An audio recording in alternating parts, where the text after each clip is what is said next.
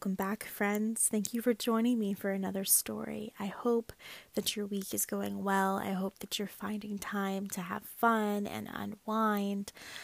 I know that we are probably still adjusting to schedules that we didn't plan on having right now, but hopefully you can find some bright light in every day.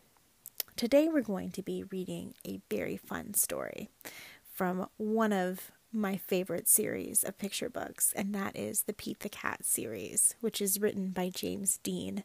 Today we'll be reading Pete the Cat Construction Destruction. And if you know anything about Pete the Cat, you know one of his trademark things is that he does not lose his cool. He is always willing to go with the flow. So I cannot wait to dive into this book. Uh, before we do, I just want to state that James Dean is another author who has offered up all of his Pete the Cat books as read alouds. Um, he's given teachers permission to use them for read aloud productions like this podcast. And so I'm really excited to bring Pete the Cat Construction Destruction to you today. So get cozy and let's get ready to dive in to a super fun book.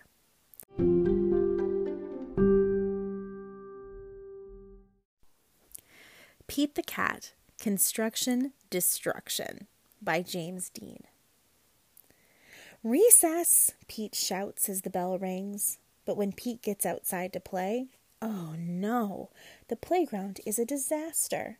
The swings are broken, the slide is rusty, and the sandbox is full of weeds. Pete makes plans for a new playground. Wow, says Principal Nancy.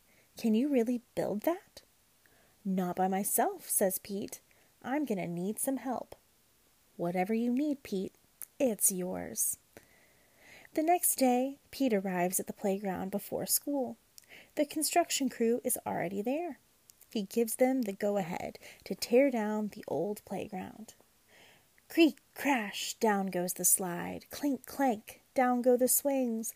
Bang, boom, down goes the tower. Honk, honk, a truck arrives to recycle the metal.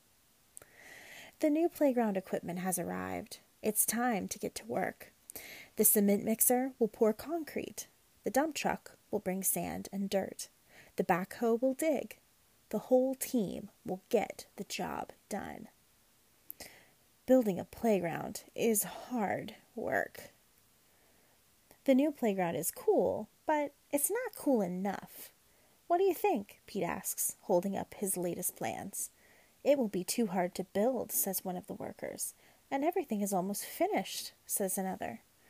But it will make this the best playground ever, Pete says. Then let's do it, the workers say. Screwdrivers twist in screws, wrenches tighten the nuts. The workers try to make everything perfect. Hooray! The new playground is ready. Everyone is amazed until creak, creak, Creak! Smash! Crunch! Thud! Oh no, says Principal Nancy as the new playground crashes to the ground. The pieces are all mixed up.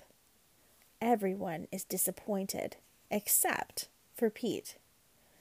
It's not how we planned it, Pete shouts. It's even better. This playground is filled with surprises and places to explore. The school playground is the most amazing playground ever. Sometimes you've got to dare to dream big.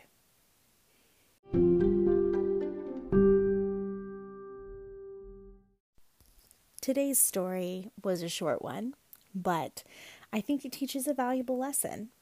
Pete learned that no matter what big plans he made, he couldn't account for everything that was going to happen. And when he let things unfold, he kind of found that going with the flow was better. He wound up with a more interesting playground. He wound up with something better than he could have ever planned up. And I know it's hard sometimes when things don't go the way that we plan for them to, for us to figure out how to roll with the punches and not get upset and keep our cool the way that Pete the Cat does. But Sometimes it's just about finding the bright side. Pete's bright side was that the playground equipment was in a totally new configuration that he never could have dreamed up, and that was really cool. For us, it may be something different about our current circumstances that we can find as the bright spot in our day. But it's important that even if we have trouble finding it, we keep looking for it, and eventually it'll become less hard to find. I hope that this has been a little bit of a bright spot in your day. Again, I know this was a short, quick story, but we'll be back again tomorrow with another one. I hope you enjoy the rest of your day, and I'll talk to you very, very soon.